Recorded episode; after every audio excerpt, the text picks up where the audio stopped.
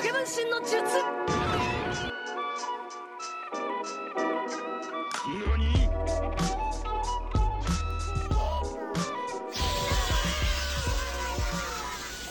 Hi, welcome to the Anime Bar. I'm Jimsta, And I'm Alley Cat. and we're two friends who love anime, cocktails, and decided to do a podcast all about both. Each month is a different anime, this month being Psycho-Pass, and each week is a different cocktail to go along with the episodes we just watched. So, Alley Cat, what's this week's cocktail? This week's cocktail is made with honey mint infused simple syrup, gin, pomegranate juice, and sparkling rosé. This artistic cocktail may just inspire you like this week's murderous artist. Jimsta calls it Roses. Yes, and I love it's a little fruity, it's a little uh raspberry. So, I hope uh everyone enjoys it. If you want to try out this recipe, it's posted on our TikTok at the Anime Bar. And if you make this at home, we would love to see your pictures. So please stitch us on TikTok or tag us on Instagram or Twitter. Drink up and let's get started. This week we are covering episodes 7 through 12. Be warned, we will be talking about some spoilers. So if you haven't seen these episodes yet, they are streaming on Funimation.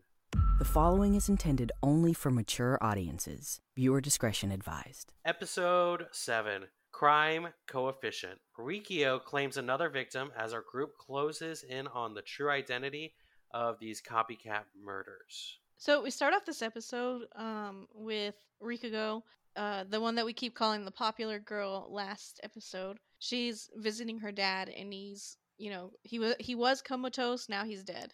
So we start off kind of heavy with this. It was kind of sweet that she was taking care of him. She was walking him around and talking to him, even though we know she's like a psycho murderer. Yeah, I mean, I do think that she loved her dad, and that she was.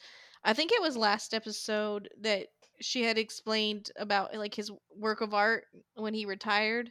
Um, was it? Was that a last episode? Yeah, that was last week's episode. she talked about it because she was like, she did talk about how her dad did these things, and then she was like, "I'm not finished yet Mhm. with my works."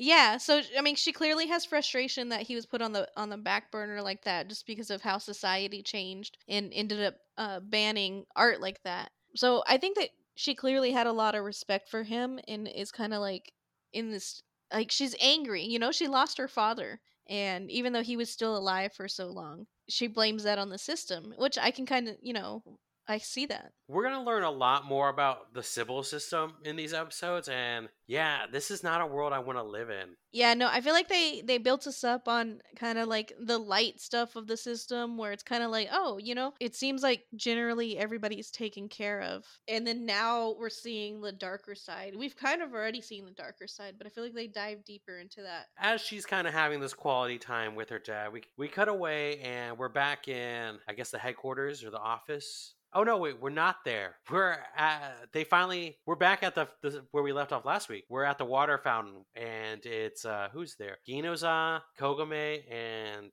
Akane. Akane. Yeah, they're all standing there, and immediately Ginoza's like, Kogame, you are off the case. Yeah, and everybody's like, what? Like, because, like, why would you kick off the dude that has been, like, researching this kind of thing for, like, what? It was, like, the last three years? Um, but Gina uh, says that he doesn't want preconceived notions about the case. And you know what? It kind of makes sense because they don't want to immediately um, attach it to the last murders. But then also, like, how is it not attached with the last murders? So, I do feel like in this time, the future, or wherever we are, like detective work is not the same. It's very. I I, I almost want to say there's no detective work. It's all like what the computer tells me, what the Sybil system tells me is how we go. We can't like have our own hunches or and that's what I feel like Ginoza is like saying but not saying when he takes Kogame off the case. there is that moment, you know. So okay, he puts Akane, he tells Akane, "You need to watch Kogami." But there is that scene where they're in the office finally, and um, they ask like, "Well, why wouldn't you want Kogami on this on this thing?" And I don't remember if that was in this episode or not, to be honest. Um, but then he says, "Oh, I read all his things, and he's." I forgot. He basically said he was crazy. I forgot the exact words he said. Well, Kogame has been harping on this case for the longest time because we find out that it, he thinks that maybe these cases may are connected, as we found out last week's episode. And his former partner, or not his partner, um, his when he was a detective, his enforcer was killed in the same manner as these past victims. Yeah. So, I mean, and that's why I'm saying, like, how is that, you know, how do you not at this point, like, consider it's the same? But, I mean, uh, Ginazad didn't, and he thinks that, uh, you know, I guess maybe he, he probably did have some crazy rantings and ravings within the last three years, because when you're so obsessed with something, like, you're going to go down crazy paths. So, I don't think Ginazad's totally in the wrong here. No, I don't. I don't think he's in the wrong. But can he go further down, like his psychopath? But maybe Ginoza's trying to keep him from going too too dark. No, I think like he said he just didn't he didn't want to just jump to Oh, oh yes it's related. I think he wanted he wanted to look into it more and get some more proof. He's always about like that's what's the proof, not your gut feeling, but the actual evidence. But well, I don't want to skip over because I know how much you love some eye candy, and I think I skipped over a part. But Oh, Kogame yes. is totally boxing. I don't know. You want to take it? no, no, no, go ahead if you uh, seem Okay. more excited about it. I'm excited that Akane is like full out, no shame. I don't know if she's ashamed or not, but well, he's boxing and like shirtless boxing. I guess he's all sweaty and stuff. And Akane comes to talk to him like, "Hey, you know, I'm assigned to watch you." And they're kind of talking about the case, but she cannot help herself from like staring at his body. And I didn't write what he says, but he definitely says something about it. Yeah, he was like, "Can I help you?" Because she full on was like leaning over, like bent over, like staring like right at his abs. And then I think he wanted to say something else, and she's like, "Yeah, but first, can you like wipe off all that sweat and, and put on a shirt?" So you just know he had like glistening abs going on. I I, I don't blame her. I feel like anybody would have been mesmerized by that. I've actually, I'm also watching because I do watch other animes other than the ones we talk about, and I've been watching a anime called uh, I'm gonna say it wrong, but it's like Dressing My Darlings. I don't know if you, Mm. I know. I think we talked about this. I know that grown, but they totally do the same thing where like the character is just gawking at the hot person. They're like, I don't know what to do. I'm so flustered, and they're like, It's your fault for being so hot, and you need to put clothes on because you're distracting me. It's so body like. Stop staring. but I didn't want to glaze over it. I felt like we owed our this listeners. is important. It's yeah. If you take anything away from this six episodes we watch, it's like this scene in the beginning of episode seven. Kogami remind I keep wanting to call him Spike because he reminds me exactly of, of, of Spike, like the whole character style and everything. So if you haven't seen this yet, and some reason you're only just listening to us talk, um, I feel like everybody's seen Cowboy Bebop, and that should be your reference on hotness level. Oh, is Spike the type top for your hotness level? No, he's not like the top, but I'm just saying like if I had it. Oh, if you don't, if you haven't seen Psycho-Pass, this is kind of what he looks Mhm. like. Okay, but at this point, Kogame is like, I have a plan to get back on the case without, I don't know, without forcing myself back on the case. He's kind of got this back way door thing to get it to become part of the team again. Yeah, so he tells them, uh, or he tells her, you have to make them need you again. And we did kind of skip over. I do want to talk about this little quote real quick, though. Is uh, she asked him, like, basically, do you need to train this hard in hand to hand combat? Combat and uh, Kogami said a person should always be stronger than the weapon they are holding, and I don't know why that kind of like that hit me a little bit. Like it was kind of true. Also, my autocorrect had turned that into the woman you're holding, and I feel like that's equally true. I mean, yes, weapons and women interchangeable. And wait, they ha- you have to be stronger than the woman you're yes, holding, you gotta be stronger than the woman you're weapons and women, you gotta be stronger than them. and women if you're holding men, be stronger than them. Yeah. Whoever's holding who should be the strongest. but um they end up uh oh well I guess if I skip there we're gonna skip over things. But we well, this is the part where he talks about his Mhm. his uh, enforcer when he was a detective and he was assigned an enforcer. And I don't I don't have the enforcer's name in my notes. Sasayama. The one that died? So yeah, Yeah, the one that yeah, died. Sasayama. So he talks about how Sasayama died, and he died during the specimen case. But he was able to. Well, oh gosh, now I can't remember. He died under. Now I'm all jumbled up. So Sasayama was killed. He was turned into a statue. And he was put under some kind of hologram. And that had, now I can't remember the hologram, but it had a meaning. Yeah, that comes up later. Oh, it's not during this when he gives her the picture, and then he's like, "Here's a blurry picture that he took." he gives her the picture, but later, um, it's when he's connecting together, like, hey, these aren't the same cases. That's when he was talking about the statue. I need this anime to just have one through line with stop the flashbacks, guys. I'm good. It might be. I could also be wrong, but I have it later on. Like I can see. We take notes for a reason, guys. We're too ADHD. Well, at this point, he gives her the blurry picture, Yes. and the file's name is Makashima. Mhm. And I like that he was kind of like reminiscing about his his partner as well. Like he was talking about like Sasayama was a womanizer, so he was always grabbing like the two women enforcers' butts. So I kind of don't like that part, but um, but then they would But hit they him. beat him yeah, they would beat him Yeah. up, and then he had like a hot temper. Like he tells like a story um about how they. I don't know why. Some reason in this in this world when you go crazy, you kidnap a woman. So uh, there was also a kidnapped woman, and when he like walked in and the dude was on top of her, he he beat him up. So he like he just went into this reminiscence, and I think you can really tell like I guess how even after three years he holds this person like close to him. And it's interesting seeing how Kogame's style is way different than Gino-zan's like style of being a detective, or like how you treat an enforcer. Yeah. I also feel like um I feel like Ginaza comes off as like the most logical one, but he's actually the most emotional because um Akane apologizes. She's like, "Yes, I I know about uh the specimen case kind of thing." Like I, she told him, "I looked through the the your files." And she thought he was going to be mad. He's like, "No, why why would I be mad? You know, I, if anything I should be mad that I haven't been able to solve this case in in 3 years." I feel like if it was Ginaza, then he would have gotten mad and like called her nosy or whatever. Yeah, he he definitely is like full force. I say what's on my mind kind of thing. But as we watch, I mean, I'll save it for later. But you kind of feel like there's more to him than we're getting on the surface level. Oh, definitely. Yeah, he's not just like because he comes off as this moody detective dude, but I mean, he's a lot deeper and he has. I still feel like he has like the main character like holds on to the moral thing. But at this point, we kind of cut away to back to the uh, all girls school that we were at last episode. And uh, these two girls, I do not know their names, but they're talking about how one of, like, a third friend is missing, and one of the girls is extremely worried about it. Yeah, and then so the one I don't remember their names either. The the one that's like sitting down at the desk, she's kind of like, "Hey, like let it go. Like don't like if something really is happening in the school, you don't want to you don't want to be in on that." But the one girl, the one standing up, I guess was friends with the one that's already dead. I know this is getting a little convoluted. And so she's like she's super worried about her. So the one sitting down is like, "Hey, just go go find Popular Girl. Go find Rikago cuz they seemed all chummy before." Which, you know, we know who Rikago is already. And it seems like that this third missing girl is, you know, we already found, we already know her fate. Yeah. So they they have like this scene where she's like in bed with her or just in bed and then like, you know, the covers slide off. She's naked. And then it's the other girl from the last episode, the one that had like stepdad issues. She's dead in the bed. And I'm kind of like, Ugh.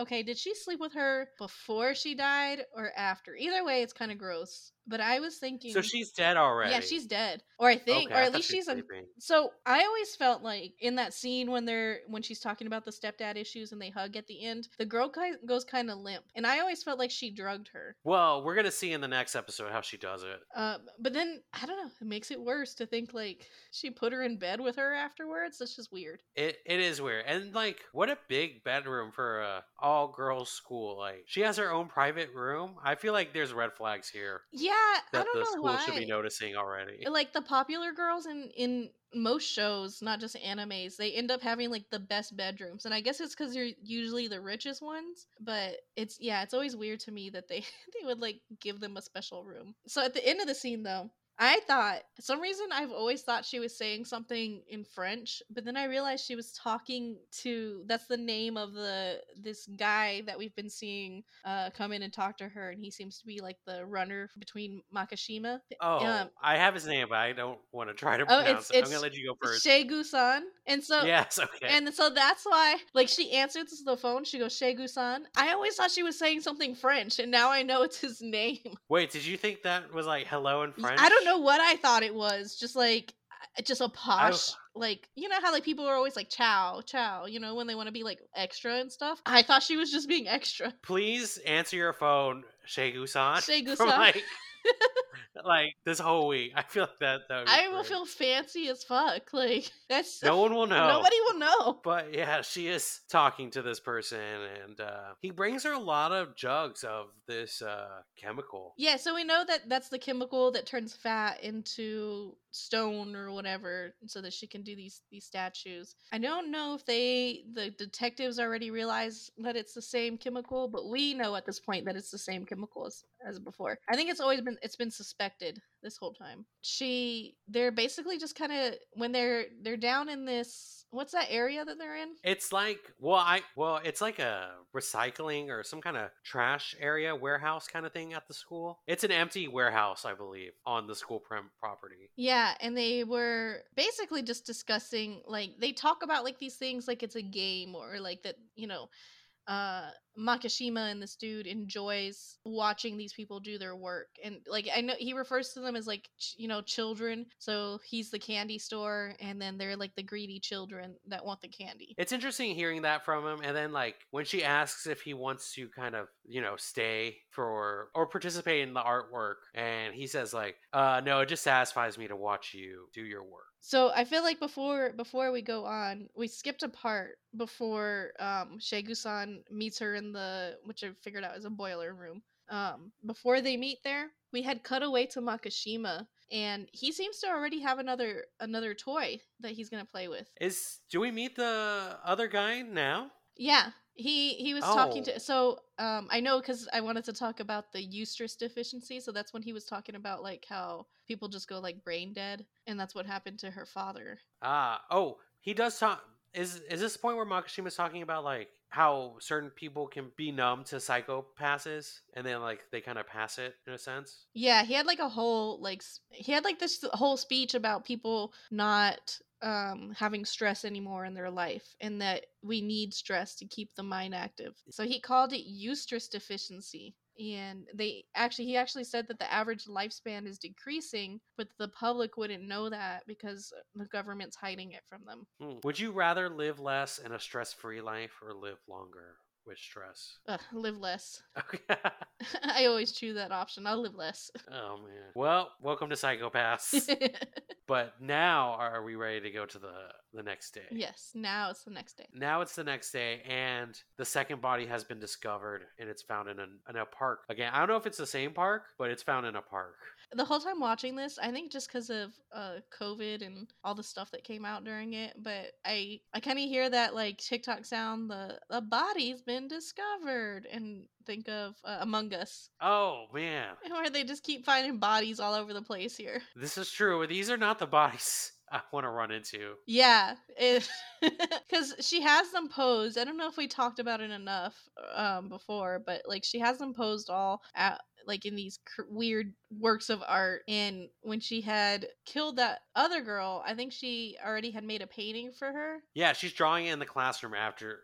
I don't know if this is before or after. I don't know how time flows Mhm. in this show, but she always has a drawing to go with the statue she's just created. Yeah, I guess it would be, make more sense if it was before. Then she would have something to like base it off of. It's such like I don't know. Mm, Well, well, we'll find out later. So, body's been discovered in the park. Uh, I think this is a good segue to episode eight. Then, uh, yes. Episode 8 and then silence. Kogami continues to work the case even after being taken off. The MWPSB is now closing in on the one who's killing the girls on campus. We kind of start off with I always say her name wrong. Rikago? Rikago? Yep, Rika go. Rikago. And I believe she's talking to Makashima just in the art room and they're talking about how the police are going to be onto her cuz you know, she's kind of only murdering girls from the school. So, very sus. Yeah, so I mean, and they already have like security tightened around there, and so I have to go like look at his name again to say it. God, what was his name? Makashima? No. Was that Makashima in the room with her? Yeah. Oh, it was. You're right. So yeah, she's talking to Makashima, and Makashima basically uh, like he asked her why, like, why are you so insistent in, in doing this in the school? And I'm not gonna say that she's right,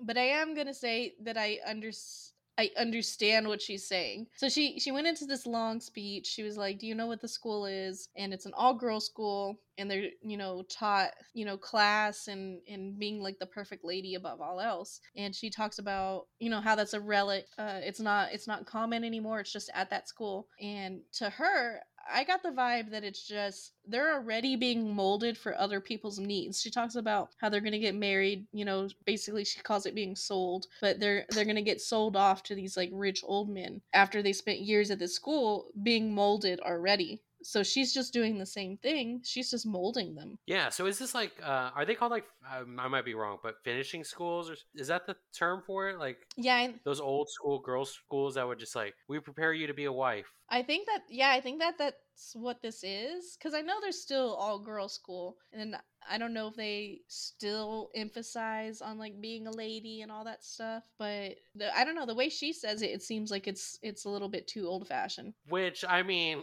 she got points, like you said, but I don't think we have to murder each other to to get the points across. yeah, no, I definitely. Uh, she's not right but I just like I understand the message. I get, I guess. But like Makashima said, you know, we gotta keep calm because you have been just murdering people from the school. So you know, the detective for um, I forgot what are they called? The police people in this world. it's a mouthful. Oh, it's MWPSB. Yeah, that they'll be all over the school. Mm-hmm. So we cut away to Kogami and Akane, and they're kind of going over the case stuff. And this is where we see that Kogami he does not think that it's the same killer. So this whole time we thought like Kogami thinks that it's the same killer and that he's gonna go off the rails or whatever. Kogami doesn't even think it's the same person. He says that he thinks that originality is is missing. I don't know. He's using real detective skills because he's kind of like it's because of this, this, and that. But I don't remember what he says exactly. So Kogami mentions the speci- specimen case. Um, like we, you know, we're gonna keep going back to that because there's so much similarity. But he talks about again, and he's he's kind of said this before. Um, that with the locations have meeting meaning. So in this example, he brings up uh, this house member who was suspected of corruption, and the corruption was that he was faking his crime coefficient. And when they started questioning him, you know, uh, to show the records and everything, he kept saying, "I don't know, I don't know, you know, I can't remember." And so later, when the when this house member's body was found, he was found with his skull sliced open, and the hippocampus was removed and shoved up his ass. So it was basically, you know, it, it has an obvious meaning to it. While this killer, the recent killer, everything is sterile. Like they're obviously doing some kind of artwork, some kind of piece. They have a meaning, but it's sterile and it's not as clever as the last person. So from all of that, like, you know, knowing the past cases and the new ones, he's able to create a profile. And he says, look, this person, he does keep calling it a he, kind of sexist. What, women can't be serial killers? but not in this not world. in this world. Um, he says that they're intelligent, they probably have a well paying job, they're young, and because the victims haven't had any uh, like sexual abuse, uh, he doesn't think that the killer has sexual abuse in their childhood. I, lo- I love this about Kogami because he's like I don't know I guess old school detective because he's like we gotta get in the car and we gotta go talk to talk to an expert. So they get in the car and they drive to I guess it's kind of like a, a holding place or well, a, is this a jail? It's basically a prison, but their prisons are also like mental facilities but this is a place where eh, where people who have a crime coefficient higher than 300 and I guess it's like this gives me like Silence of the Lamb vibes. He's like, we gotta talk to. The only way we can find a killer is if we talk to a killer. But they're not talking to a killer. They're talking to a art expert, mm-hmm. and this guy is weird. Yeah, it's weird. But I mean, on top of that, when they're walking, so when they're walking in, he talks about how like how high security this is. So basically, if like there's an emergency, the whole place turns into a gas chamber, and we'll just kill them all. And then I don't know what this dude's crimes are, or or whatever it is, but I think it's just being into art and it messed up his crime coefficient. So that's extreme measures for stupid reasons, you know? Well, I mean, we're going to find this out in the last episode in episode 12 about how crazy like the measuring of a coefficient is. I in my opinion. Yeah. But I'll hold my I'll hold my thoughts till that episode. So this dude that they see though, he is like head to toe. You know what? There is actually a dude like that in person. Uh, like a dude that has skeleton tattoos like all over his body. So he's pretty much like that dude. He even like he's like, oh, I'm flexible. I can reach my back because Kogami asked like, oh, those back tattoos must have been hard. So he's a little bit creepy, a little bit you know eccentric. I guess is the word that we should use. But he's very knowledgeable though, because Kogame does he? I believe he showed. No, does he show him the pictures? Yeah, he like because it's like you know it's the future, so he's like able to digitally put up these like screen things, and he shows them the. He's like, "Oh, you haven't been watching the news," and he's like, "Why? You know, why would I watch that?" And so he shows the the last victims, so he's able to identify the artist. He's got a print. He's got a print in the cell in the cell because he goes back and he like digs through his stuff and he pulls out like a print of the specimen case. One of the is it one of the victims or is it just an art piece from him? No, it's just the art piece that the artist made. And at this point, because he has the print and the art, he tells them the artist's name, and by that they discover there there's like a connection between the artist and Rikiko. Yeah, Akane or yeah, Akane just has this little tablet thing she pulls up and she's like, "Hey, one of the students has the last name of the artist." So this is where they're caught up to where we're at. We already knew that um Rikugo's who Rikugo's father was and, and was an artist and everything. So now we have like our heroes caught up to where we're at. And at this point, they're like, "We got to get to the school," because at right now, Kogame is not on the case. He's still off the case. So we have the other everyone else. So it's Kogame and Kane over here, and then everyone else is kind of at the school and they're questioning people. And I love this part because it's the uh I can't remember his name, and I'm sorry that I keep calling him the old guy, but the old guy is in one of those uh police outfits, the little cute mascotty police thing Yeah. and he's questioning these girls. He's like, "Have you seen anything suspicious?" Um, just kind of the normal. Hey, we're we're kind of looking for someone, but we don't want to tell you exactly what's going on. Yeah, it seemed like they were like they were clearly trying to be discreet, you know, and not freak anybody out. But then Kogame has to bust into the school and just like he's running through there with his guns blazing and everything to to But the then girl. at that at that point, because Kogame runs in and the old guy sees him, and he turns off the the police costume skin. And he's like, Kogame, what are you doing here? And then the two girls that he's questioning like scream because it's not this cute police robot; it's this old man. rough old Masaoka. just yeah.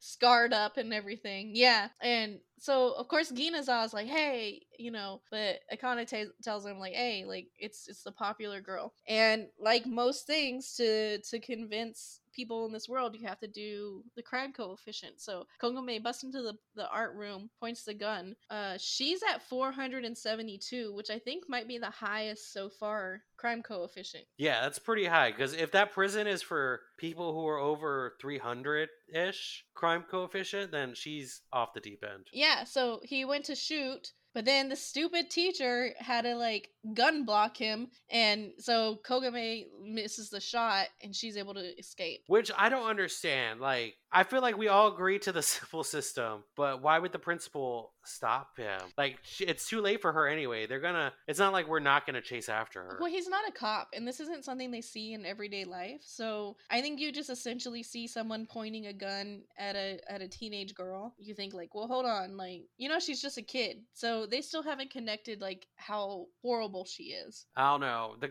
oh, do you think it's not common knowledge about the Dominators, like how they read people and how they work? No, I don't think that they really get that much much action with the cops. Like and that's why they use those costumes and they keep everything cute and they keep everything light. So I don't think they get to like an, the average citizen would see a dominator often. But he blocks her and she kind of escapes through the back way. And I guess someone else helps her get out. Or she's like, Did Makashima send you? Yeah, And they escape. it's um it was Some other girl. No, yeah. Well, because remember, um, Shega Shegu-san, when he walked out in this last episode, he was walking away and he was like, "I was squeamish." He has like this compact that changes his appearance, which that I felt like was Sailor Moon. um, that they all have like compacts that, so he changed from like guy to a girl there. So in in this episode, that's the girl that's helping him out. It's actually uh, Shegu-san. Oh, I didn't get Mhm. that.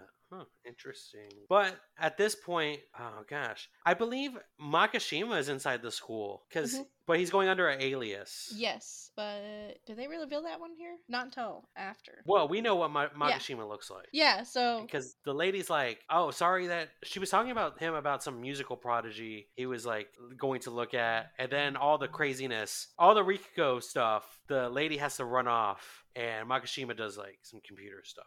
remember we're having like side by sides kind of going on with this. So in the meantime, they were like, "Hey, let's use the footage. Can you find the footage?" He goes to to Ya Yayoi. Now I know her name because of episode twelve.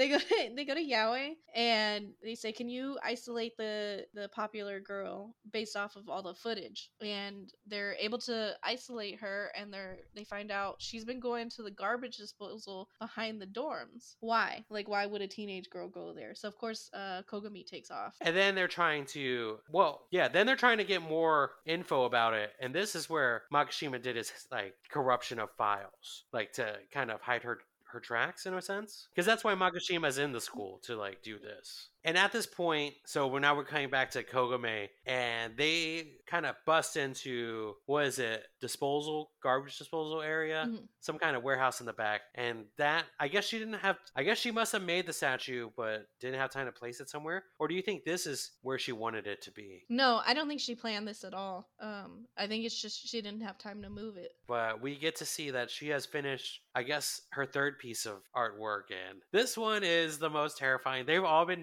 nightmare fuel, but this one is especially nightmare fuel for me. Yeah, it was. Wasn't this one the one with like the two friends? Yeah, so I, we didn't talk about this, but in the last episode, when the one girl was like, "Oh, I'm worried about my friend," the other girl suggested that she go talk to uh, the popular girl, Riki, Rikigo, and she did. And you know, anyone who talks to her, they don't, they end up as a statue eventually. So she killed both of like not the. There's so many friends. This is so confusing. she kills two schoolgirls, and she makes a statue with two bodies instead of just one. hmm And that's what they find in the warehouse. So in the meantime of like Kogami busting in and finding them, you know, finding the new statue, Makishima is is talking to the popular girl on the phone. And so this whole time that we're kind of seeing these scenes flash through, he's doing this long quote by uh, Titus Andronicus, which I thought that name was made up. I thought it was from um what is that, Kimmy Schmidt, and then Yes. Titus Andromedon.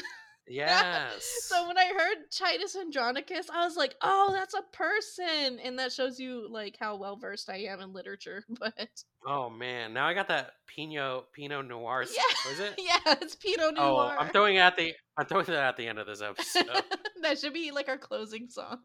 She's on the phone with Makishima, and she's kind of. It looks like she's in like the dirty part of town. well, it's just like And they went I- deeper into that thing, right? No, she's well. We're gonna find out because she's in the other area Mhm. from the next episodes. Because the because the human hunter is there. Okay. Because he's the last person she sees. So now that I'm seeing, now that now that I know that what is his name? Oh, uh, Shegu-san. Now that I know that that girl was Shea Gusan, it makes sense that how she ended up in that area because he took her to there because he's Makishima's middleman. He does all the like the dirty work, I guess. Yeah, and then so Makishima has this um, pattern, and it's where he kind of like has to mock the people before they die or before they get closed in on. So he calls her a disappointment. I think he was really playing on her daddy issues, you know, with that. To it's like he like tortures them one last time. Because this is the second time he's done it because he did it to the Avatar guy, and I really feel like he's like I don't know if it's torturing them or he's just like I guess it is torturing them in a sense, but I think he has he wants them to succeed because he wants to like disturb the norms in a sense or whatever the norm is in this world, and he basically is like you failed me, and you know I don't need failures anymore. Yeah, I feel like he enjoys bursting their bubble, like because they feel so on top. They always feel so superior while they're doing these killings, but then when they're getting closed in on, then they're in this panic mode. They're afraid, you know. And I feel like that that's that's the part makishima kind of likes with this is like if they win, then good for him, and if they lose, still good for him. Yeah, I do think these people are toys for him because he basically just throws them away when he's done with them. Definitely. And so now he sets his his new toy is uh, Kogami. So he was kind of he was back in that computer room or wherever it was they were, and he was looking at the footage and he sees how Kogami is like putting things together. And so he's basically I don't remember if he says something or or what, but it's Kogami's his new dude. Well, he wants kogami but he's got another toy already lined up, and that toy kills uh, the popular a week ago. So no more Rikugo, hmm And but we got a new villain, It- I guess. He definitely gave me like most dangerous games vibe, just like straight off the bat. He, I'll be calling him the hunter. We'll say his name one time. I'll attempt to say his name, Um, but the rest of the time he's gonna be the hunter. I just straight away, just I guess from the setting when they were talking earlier, it, he just felt like a like a games master kind of dude. But I think that leads us into episode 9, which is called Paradise Fruit. Kogami takes Akane to visit an old friend to help her learn more about old school methods of detective work, like profiling. And we learn a little bit more into Ginozan's past. So Kogami, right at the beginning, they're talking something about like they're gonna catch her or something like that. I don't know. But Kogami's like, she's dead. He already like, you know, he's a profiler, so I think he already knows how Makishima works without even knowing that it's Makishima yet. Um, and that this this is the next person to get thrown away. And surprisingly, Ginoza uh takes Kogami to the side and apologizes, which is so out of character, but I'm glad to see it. The way they kind of interact at this moment, you were like, if we didn't know ahead of time, you knew that they definitely had a not a de- like enforcer detective relationship. Like they were equals at one point. Just kind of, there feels like there's a respect thing there. Yeah, I you can see that uh, Ginoza kind of humbles himself a little bit, and then I love that Kogami doesn't take this chance to like make fun of him or shame him anymore. He's just like, look, it's all good. And then we have that, and then we kind of cut away to the next morning, and Akane is in her apartment. Yeah, so she's back with the the cute jellyfish AI thing. This time she's sporting a yellow romper, and I think he- here is where I get the the whole AI clothes things. I think they really are wearing something else under those clothes, and then they can just project whatever. So last time you were like, oh, like what happens if it goes out? And then I think you're just your ugly clothes underneath her are showing. Okay, well, at this point, so she's wearing the yellow romper, which is that frilly thing, I assume. Yeah. But then she puts like a jacket, like her hologram is a jacket Mhm. and like a dress shirt or maybe a dress underneath. I don't remember. I do remember that she touches, like she pulls on the lapel Mhm. of the jacket. It's crazy, but it makes so is she pulling on a hologram or is she pulling the ruffles on the romper? I don't know. I have never been able to tell. Just like I don't know why when they were like in a avatar at that party last last episode for us is uh she said that it was heavy. So I I feel like we just have to have suspended belief on this, but it really does mess with my head. But I do like the idea that she she tells her alarm clock jellyfish thing to like save this under my favorites, and I like that because I would love to just wake up in the morning and be like favorite one outfit, and then have it on me, and then just be able to leave the house. Yeah, I love a lot of the technology in this show. Like, you know how like we'll see it in a little bit more, but we've already seen them in the cars and that's clearly self-driving cars. And that's I think that's why I like this anime so much is that the things aren't super unrealistic. The crimes aren't so, you know, super unrealistic and the technology. I feel like it's just close enough to reality to feel like a real, I don't know, to feel like I'm watching CSI or something. Yeah, I mean, I do enjoy the advancements in technology. I don't like the Sybil system. no. so yeah. I don't know if we can pick and choose in this world, but if we could, the chain holographic clothes, yes. Uh, scanning my crime coefficient, no. Yeah. Um. So in this, we have you know it's so cute because the jellyfish is kind of like staring at her and then like thinking and is like, "Huh, you have a date." And she's like, "I'm not going on a date." Like, da, da, and they have this cute little back and forth. And so I like that they made the AI a little more human than just like this robotic, you know, hologram or whatever. Well, she does wipe its memory from the last She does. few minutes. She's like, forget this. Yeah. Um. And then so this is where oh, so then they show that news report, right? Who was watching that? She was, because this is what I found interesting. Because she tells her alarm clock after she wipes its brain of knowing that she's on a date or thinking she's on a date. She's like, uh, "Play me the news," and the the jellyfish is like playing the government selected news. Hmm Which is interesting because now this is like now the government's picking what news that they recommend you watch. You know what? Again, I go to how this isn't so unrealistic. I think that it's like that in you know North Korea and like other other countries that like really limit their media and everything. I can imagine that that's already happening. Yeah, I definitely feel like this is happening in parts of the world. I think it could be like, I mean, I don't want to be a conspiracy theorist person, but like, I do think maybe some things are picked and choose for us, what we see and what we don't see. I do. I really think that.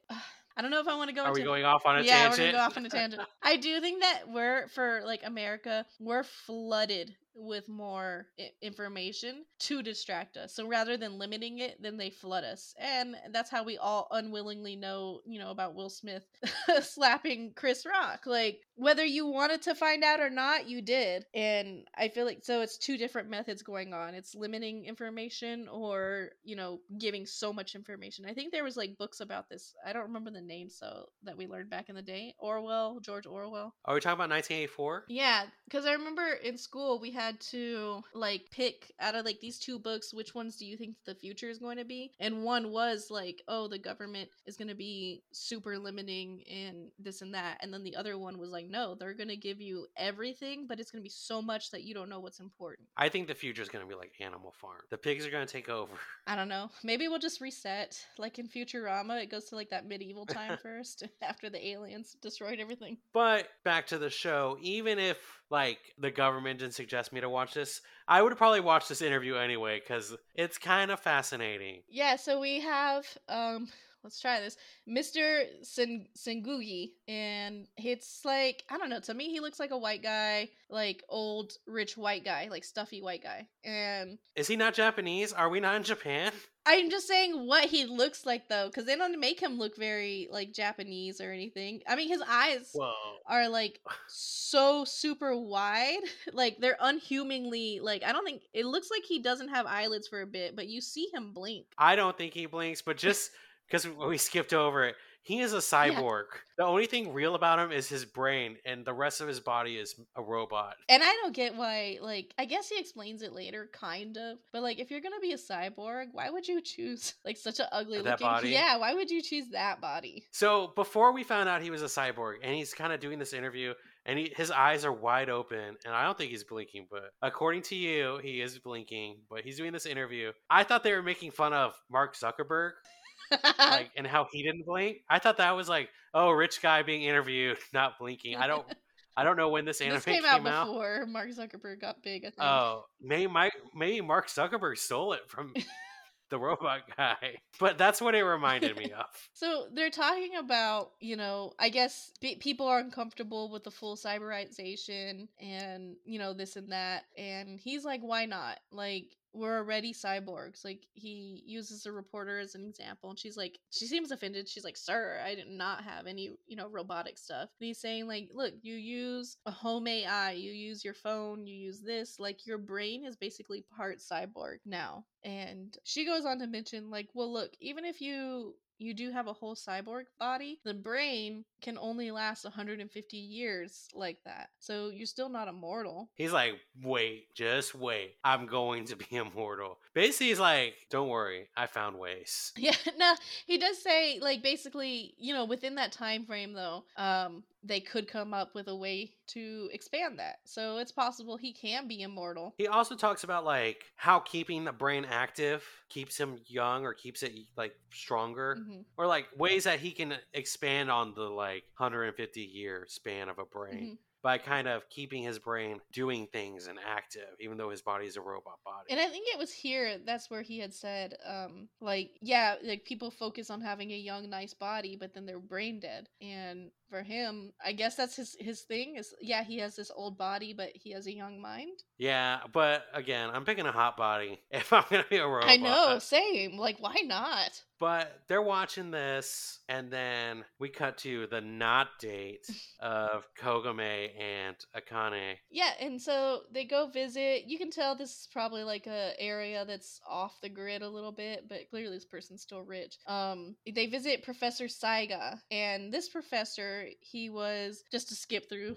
Like this is a lot of kind of like explanation scenes kind of coming up on it, but he's a criminal pro- profiler, which is now outdated. They don't teach these students, and the reason is that when students would take his class, their crime coefficients would raise. Not all of them, but for some people, just hearing about this stressful stuff was raising their crime coefficients. Like he teaches her, I guess he gives her a crash course in this. And after we leave, then Kogami says that to her, and I'm like, dude, you could have said that to me before I entered this thing. What if my crime coefficient went up? I think she does say that, and he was like, "Oh, don't worry about it. Like nobody can change your your hue." And I do have theories on Akane's hue, but I'm gonna save them for episode 11. Yeah. But I have thoughts. Um, so over here, then we cut back. So this is why it gets kind of convoluted to try to talk about it because it's so many like this is happening here, this is happening there, this is happening there. But we cut over and it's the hunter guy, and he is with uh,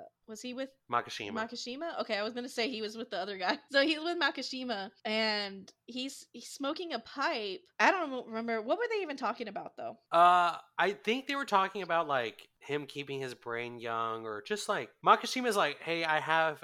Makishima's about to propose something to him, Mhm. and they're kind of talking, and then he puts the pipe in his mouth, and Makishima's like, "That's not ebony, or not ebony. That's not." I sorry, I'm cutting this out. No, don't. not.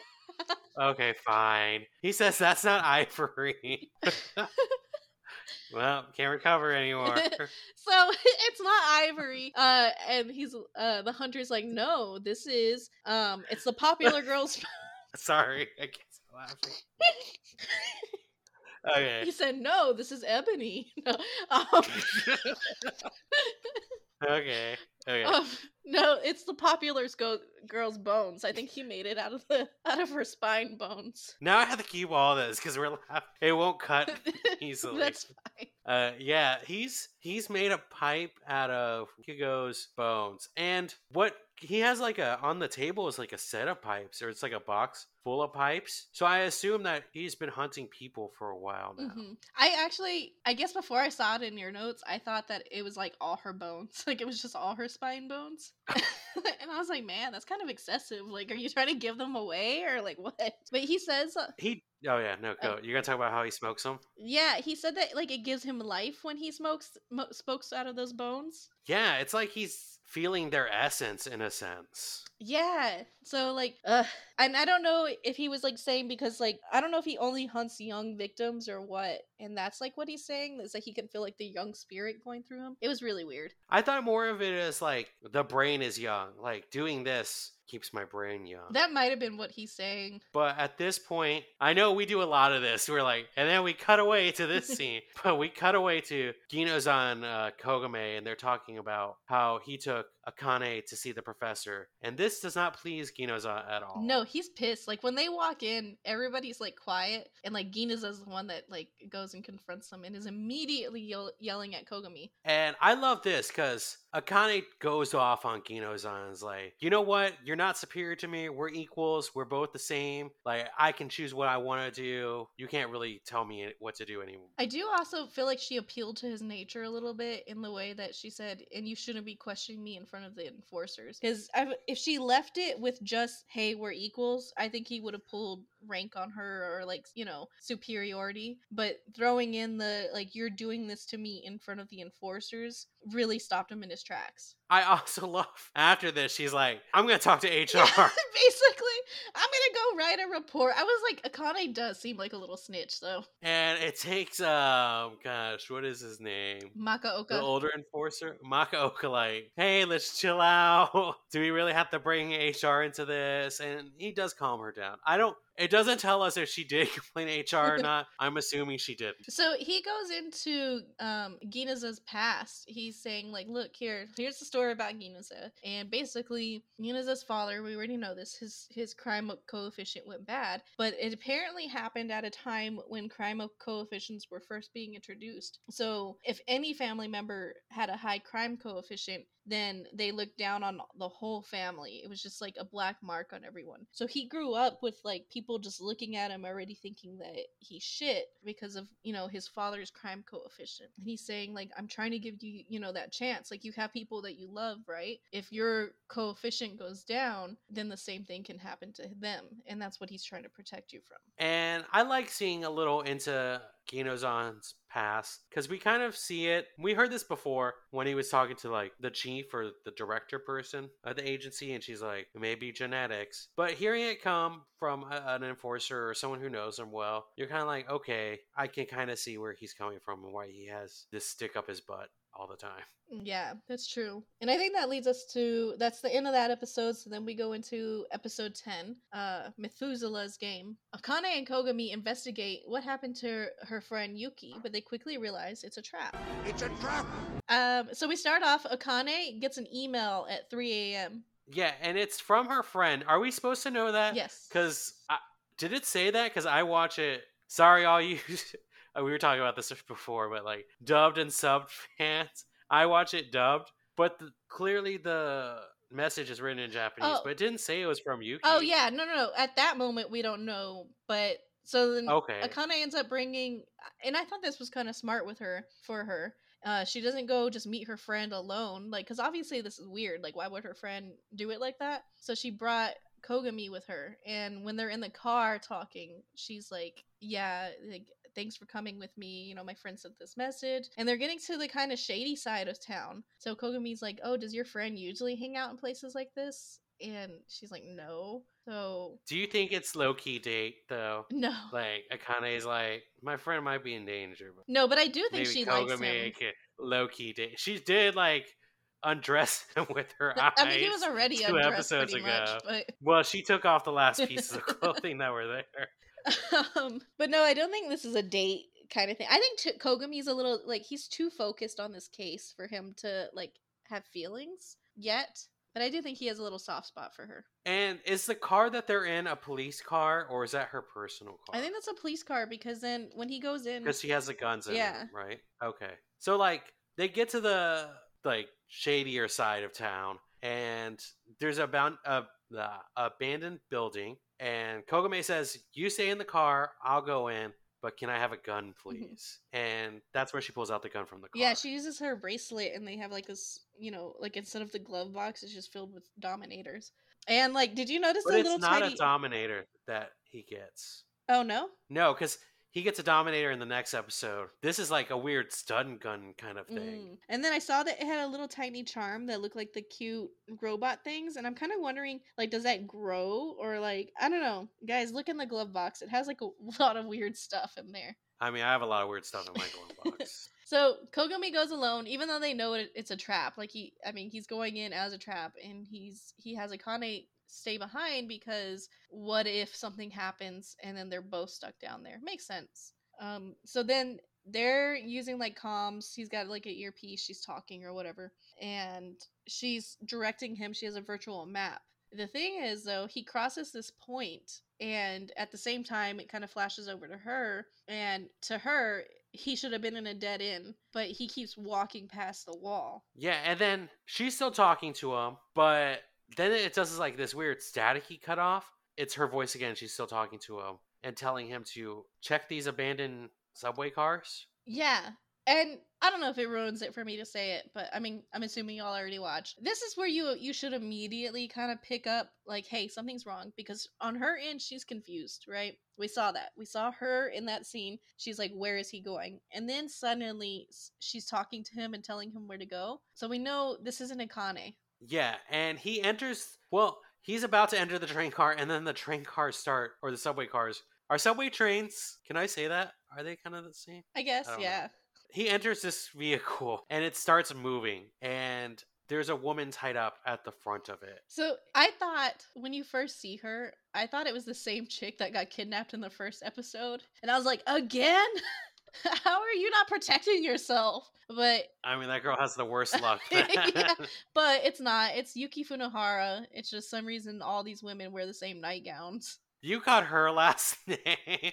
Yeah, because she's in the um she's in like the preview. So when I was editing that that TikTok, go watch the TikTok guys. It's not getting enough attention. um it kept like re- I kept he- hearing it repeat over and over. I'm going to Oh, I can't tell you yet. Never mind. Oh, because I'm like, we didn't learn the lady enforcer's name until episode 12. But you know the last name for Akane's friend she's had lunch with twice. it's from TikTok editing. okay. Uh, but yeah, it turns out that this girl is Akane's friend that's been kidnapped. Mhm. And then so uh, we flash. We're gonna flash over again to the outside, and uh Ginoza so smartly she calls back up as soon as like he's missing. Uh, Akane does, and Ginoza's there, and he thinks that Kogami is Ran. So he's like, "Hey, when you get in there, shoot him on sight," and she doesn't want to. So that's their little like side argument. But Gino's on such an asshole about like, you know, there's ways you can say things, and he uses the like worst way to say. So Kogami quick quickly realized like they so they went on the subway. It stops at a destination where they have to get out. He's you know he doesn't want to. He says like I really don't want to do what they where they want us to go, but we have no choice. So this is oh, and while they're on the subway, this is where he realized that the trap is even trappier, and it was really set for him that he he does like a long explanation and basically whoever set this up knew that it was going to be him that went inside Yeah, and they find this like so he enters the door and they find this duffel bag, and I believe it's has water, and I forgot what he says it is, but they're glow sticks basically. Yeah.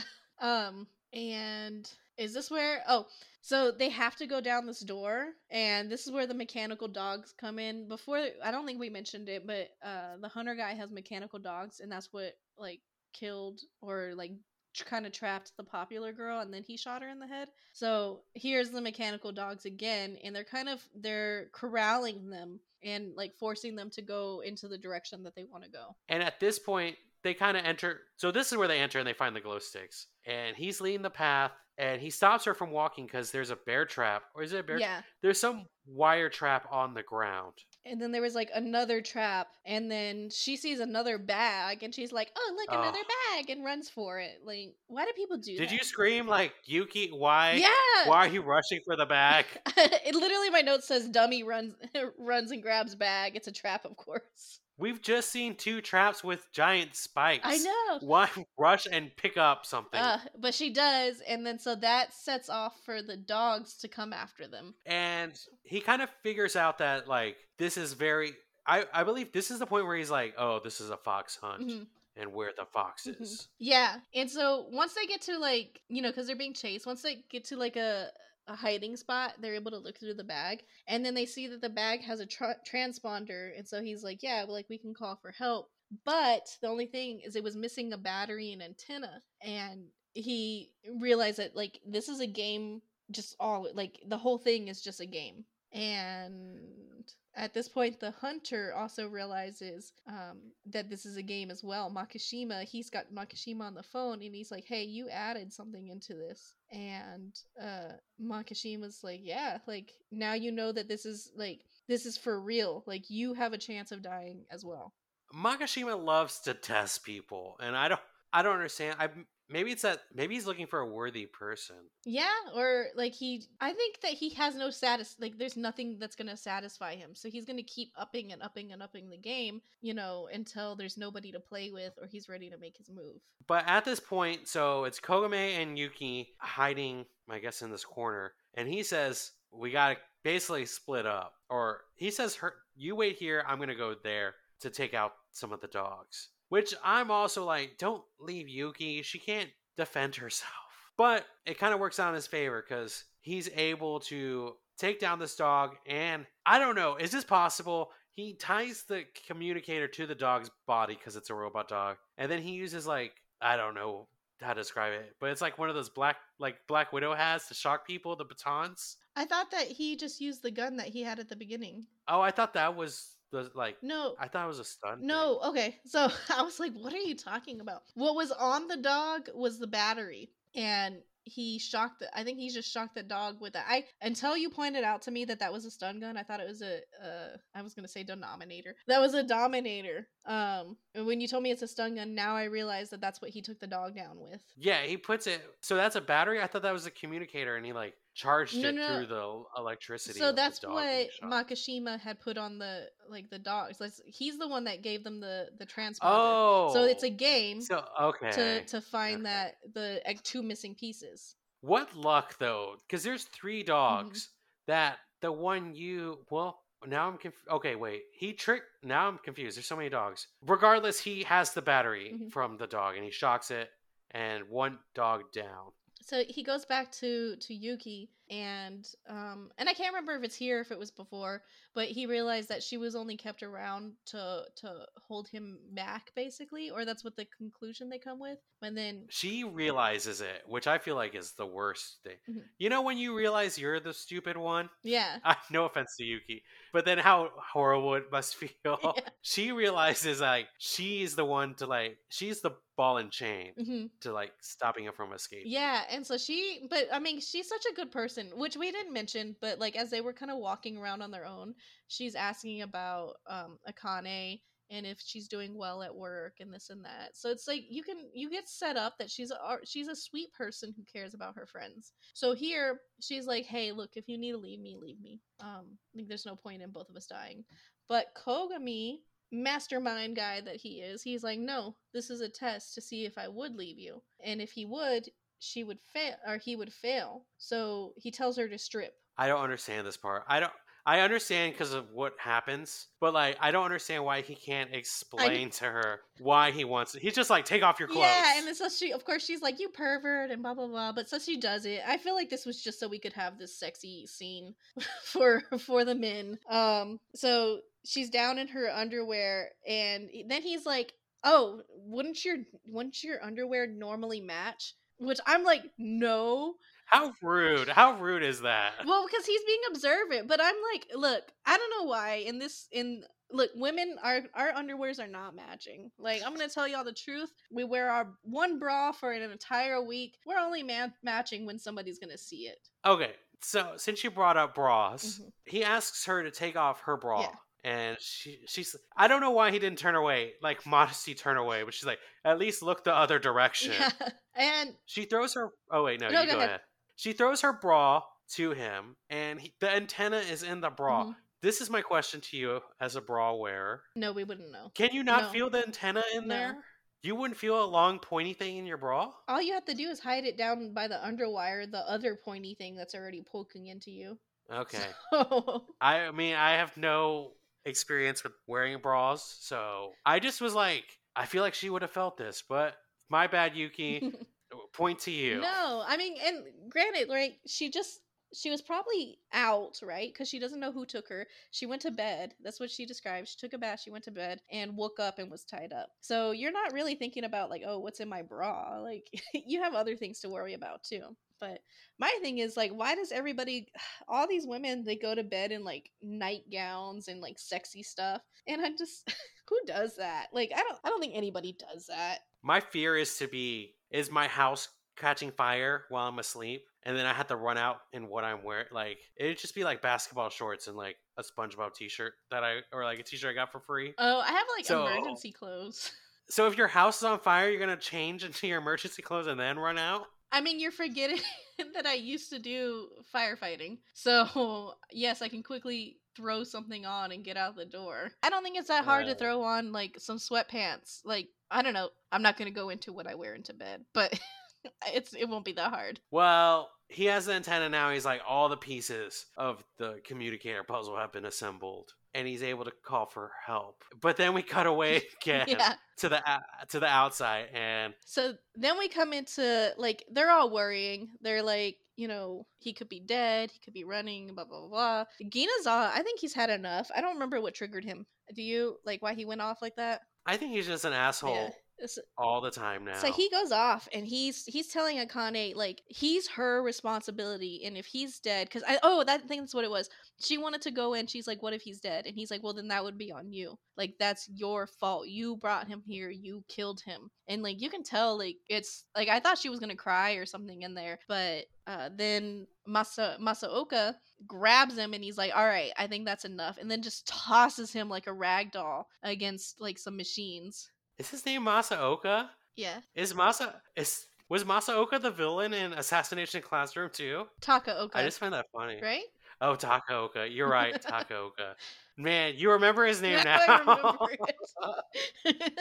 but yeah, Ginoza's just I I don't know if he's had it because Akane is kind of just like I'm here to change everything and I'm friends with enforcers because the enforcers you could tell at this point really have her back over Ginazan's. hmm Yeah. And I think Inaza was just taking it too far. Like I think maybe the first part of his speech was fine, but then he just he kept digging into her, and I think that's what pissed them off. But anyways, we we end the scene with uh Kogami's message, his radio for help, and Ginoza snaps out of it. You know, you just being the shock from being tossed by Masaoka, which mm, spoiler alert, but you're gonna find out why that scene like hits so hard later on. But um Kogami radios for help. Ginoza's like, all right, send down the gun drones. I am. I wish there was a scene where Akane was like, "In your face," like, like there's no better "I told you so" moment than like what just happened. He's yelling at her about Mhm. this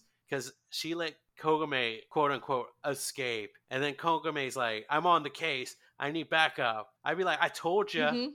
I Gino's on." I would have too. I think that they were all still shocked from the toss. Otherwise, there probably would have been like a more aha moment. But I think this leads us into episode 11, which is called Saints Supper. The hunt continues as Kogami tries to survive this quote unquote test, and Akane comes face to face with Makishima and learns about why he does the things he does. So we're gonna start off. We're gonna split into two groups, and As always. as always, luckily there's not too much back and forth until like the end. So we have one group. It's just Masaoka and Akane, and then everybody else. So it was uh Ginoza. I already forgot the younger guy. The younger guy enforcer, and uh Yayoi. What is his name? Oh, it's isn't it uh Oh, Kagame. Kagame. Yeah. So those three, and then some reason they just left. Like, I mean, somebody was gonna have the odd group, but so the other two go off in into two different directions. Oh, and then they also side note, they also sent down this like drone. The drones are like a the guns, the dominators. It, they just move around on their own. Which I'm like, because Kogami is now being chased by one of the hunting dogs. And I feel like robot hunting dogs take the fun away out of hunting. I don't know if like our hunter guy is a purist, but it feels like robot dogs are cheating, in my opinion. Um, I don't know. He's so into like whole cyborg body thing. Um, I always reference Futurama, but this gets so Futurama to me with the Fox Hunt episode. And then at the end of that episode, you found out that the Fox Hunter guy was was a robot the whole time. And then Bender's like, "Oh, robot on robot violence. That's fine." Now I'm gonna go watch Futurama, but I always watch like the same three episodes. Oh, Futurama's my comfort show, so I'm like, anytime I just don't know what I want to watch, then I go back to Futurama. But at this point, and I always find this well, I mean, it's anime coincident happening. He's about to get attacked by this dog and murdered. The gun thing comes to him just in time. And I brought this up last week, but these guns take forever to like read out a reading and then be able to shoot because he's gonna get bitten by this dog and he has to do a flip over the dog by the time the gun unlocks for him to blow up this dog It really did. And like last time I tried to defend it and was like, "Oh, well, we don't know an- anime time frame." But this time he had to physically like you said dodge the dogs before he could shoot. So, it's not anime time frame. This thing just takes forever. And at this point, we have the hunter talking to Makishima, and basically Makishima's like, "The jig is up. You know, the police are here. We we should just pull back. You know, you kind of failed me. This game is over. I'm bored. Goodbye." And Hunter guy's like, "Nope. I want to go down. I want to go head to head with Kogami." Basically, is what he's saying. Yeah. So he he went into like this long speech about like how he was into the the thrill of the hunt and um i feel like he even gets to talk about i this is what i like about crime stuff is i want to know why. Why why do people get to this point? Um and i feel like the most frustrated when i don't get to figure out why. This one they handed it to us. He talks about how back in the day he used to work in, in construction in developing countries and they would basically like get attacked by like guerrilla fighters and this and that and he watched his friend just like die gruesomely like he talks about like the smell and the blood all over him and he's like you know don't get me wrong i don't think of this memory as like a bad thing this is when he was finally awakened so this thing this is his thing Yeah, very creepy thing. But you know, whatever, whatever keeps you young, right? yeah, I guess. Um, on the other side, you know, I guess we did do a little back and forth, but on the other side, we have Kogami. Um, when he had killed that the one dog, he the dude shot. So he realized that for every two shots, there's like this long silence. And just from that, he was like, he's got a double barrel shotgun. So he knows kind of what he's up against, uh, weapons wise. Which is kind of smart because we learned that not a lot of people are using like to our days firearms. It's more future stuff, I believe, or knives. I think we've only seen knives. hmm Yeah, and I feel like it gives him like the advantage. Like, okay, like after I hear two shots, I know I can run, you know, this way. And he does. He does end up using that. So he he runs off, and the hunter guy's going after him. And I feel like I feel like that that that construction thing, even though he says you know it's not a bad thing. I don't know. It did mess him up. He has like a PTSD moment where you kind of hear like war sounds going all around him while he's trying to find Kogami, but then he's also like laughing during it and enjoying it. So Oh, is that in his brain? yeah, I thought Makishima started playing that music. no. You know how Makishima messes with everyone towards the end of their thing? I thought this was Makishima being like, enjoy this. no. Yeah, I I think that's just like a little like he was going in, I think it was the he's finally enjoying himself moment. Um because everything everybody's been so easy to kill. and he ends up shooting Kogami. Uh, I don't know where he shoots him, but it's like enough to make him bleed. But Kogami also gets a shot off.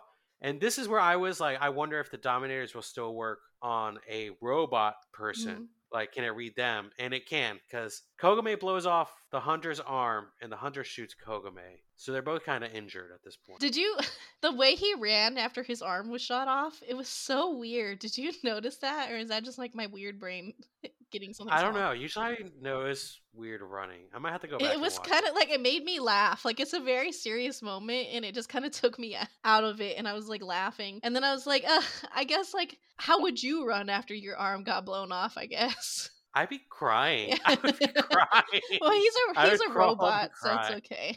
Do you think he feels pain? I don't think so. Oh well, I don't know if he Then- can smoke. I don't know, man. well, yeah, because he does feel the pleasures of smoking out of human Mhm. bones.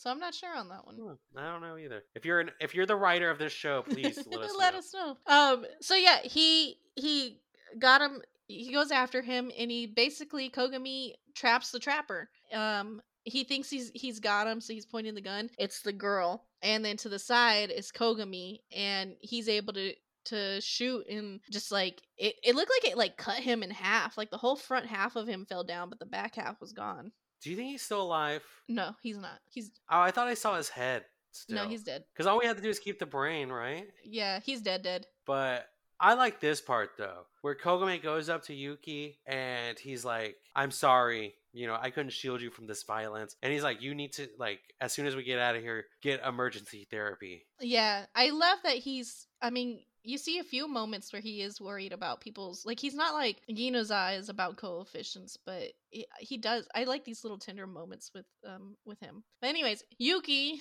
gets her ass kidnapped again for like the second time within 24 hours, and uh, so it's it's Makishima. He he put over something over her mouth, and and she knocks out. And what a time for Kogami to pass out. I mean, yes, he's been through a lot. He just got shot. But man, I feel like instead of telling her about the violence part, maybe we should have been walking towards the exit. Yeah, but I do want to know Kogami or Makishima Like he could have killed Kogami, but he was like, "No, I'm not gonna play with you while you're this hurt right now." So he wants Kogami at his at his full potential. And I do think th- that he has a plan for Kogami because he sees like the potential of people who can become killers because this is what his fourth person, Mhm. not Kogami, but like robot hunter guy, Rikako, Avatar guy, and then wasn't he a part of the the factory drone person's thing? Yeah. So he's he's has the eye of finding a killer. So he must think that there's something in Kogami that can be push him to the edge. Yeah.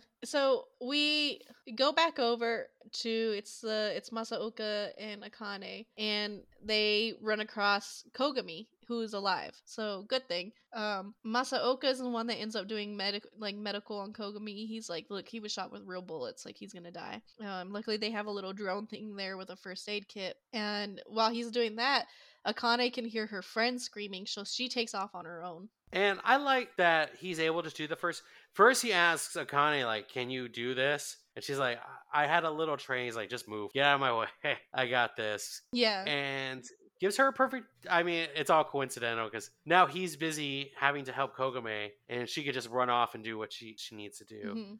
So then at this point, we flash over to the other team, and they're kind of like walking through everything, and they notice like there's a lot of old blood around. Like it, there's no way that it could be from what's going on now. So he's lured a lot of people down into that space and played this game with them. Which I'm like, okay, makes sense because he's rich, so he might own this building area. But gosh, no one investigated this. It feels like shouldn't he have had his crime coefficient read sometime? I feel like doing all this would change you. Yeah, I don't know how he's managed to avoid it, or being full cyborg changes things, or or what. But they they really don't go into that, so we won't have any answers. Um, but at this point, Masaoka is calling them for back backup, and they're like, "Hey, like I, he's I have Kogami, you know, come this way." So now the their stories are going to collide again. And then uh, he lets them know that Akane went after. Well, they don't know it's Makishima yet, I believe. Yeah, just that she she to go tells them that find like Yuki. Yeah, and then we then we cut away to Akane, and Makishima has Yuki, and basically he's threatening to kill Yuki. Yeah, so he's he's pretty much like, what are you gonna, you know, what are you gonna do about it, kind of thing. Like, you know, um, I'm I'm right here. He has a shot. He has a shotgun on him, and um, he's like, yeah, go ahead, try to shoot me. But when she does,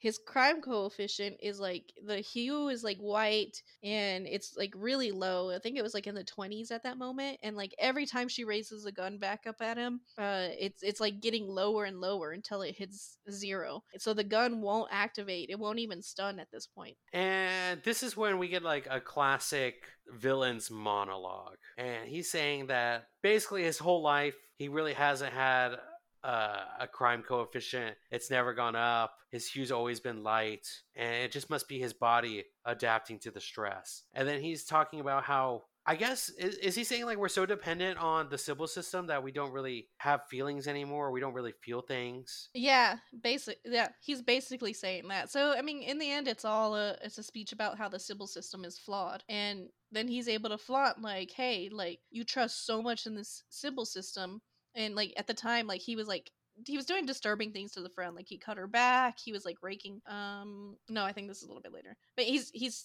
messing with the friend and he's like shouldn't my crime coefficient be going up while i'm doing this you trust your system so much if i'm so guilty why isn't it going up Akane is just she can't figure out, and she goes for the shotgun. Well, he threw it down to her. Yeah. He, he- Well, I mean, yeah. He's like, you gotta shoot me with because the Dominator's not gonna work Mhm. On him. He's like, you're gonna have to do it old school. You're gonna have to shoot me and use like your own judgment. so she picks it up, but she won't let go of the Dominator. And it's this literal visual of like whether she is to hold on to the, you know, the ideals that she knows or is she to take somebody's life, you know, at this turning point and she can't make a decision. Like she keeps balancing it. He, I mean, he even tells her you're going to have to choose or your friend is going to die. And the whole time like sadly the, her friend is like screaming for her to do something to help and uh, Akane's just stuck But she ends up shooting the shotgun. while still holding the Dominator. Yes, one handed. And at this moment, because it kind of cuts away to her shooting the shotgun and then cuts to her friend. And her friend's being held over this railing. So it looks like she's dead already. I thought that she shot her friend. Oh no, I think it's just because he has her has her handcuffed to it. But But yeah. So we realized no, you go ahead. she shot twice too. That's my thing. Is like you wouldn't even experiment one time, like with one. Nope, she shot twice, so that we already know that this this can only hold the two bullets. Um, and he's like, "Well, you failed. You disappointed me. You failed, and now you must be punished." And um, he slits her he slits her friend's throat. And this is the the preview that you see, the one that I posted on TikTok and everything, where he's like, "This is Yuki." I had to look at it again. See, I don't really remember. okay.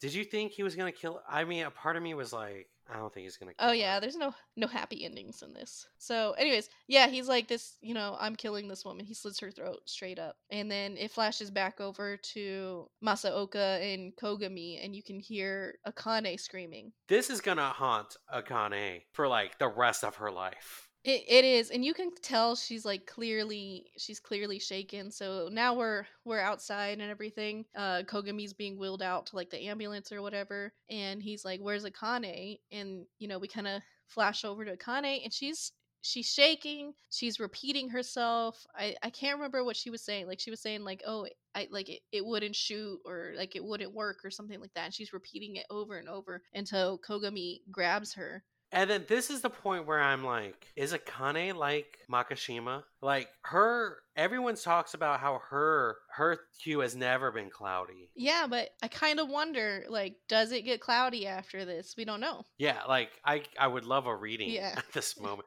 But then what if it's like explode her?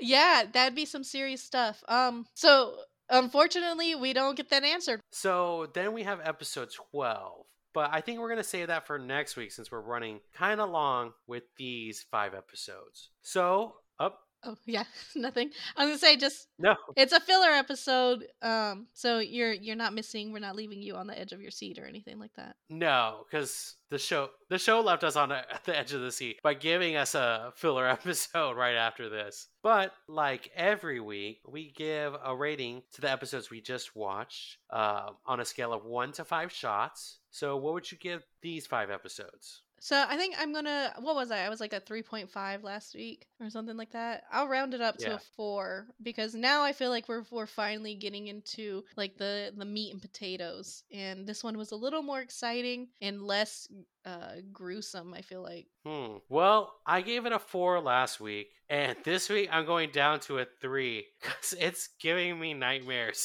and it's just taking a, a toll on my life.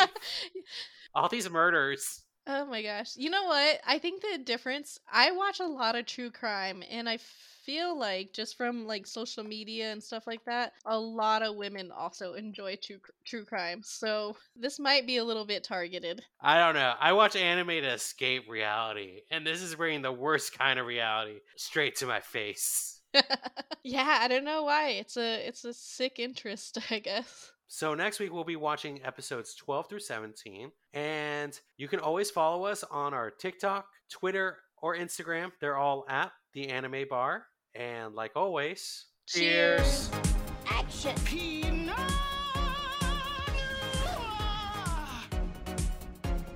Caviar, Myanmar, mid-sized car. You don't have to be popular. Find out who your true friends are.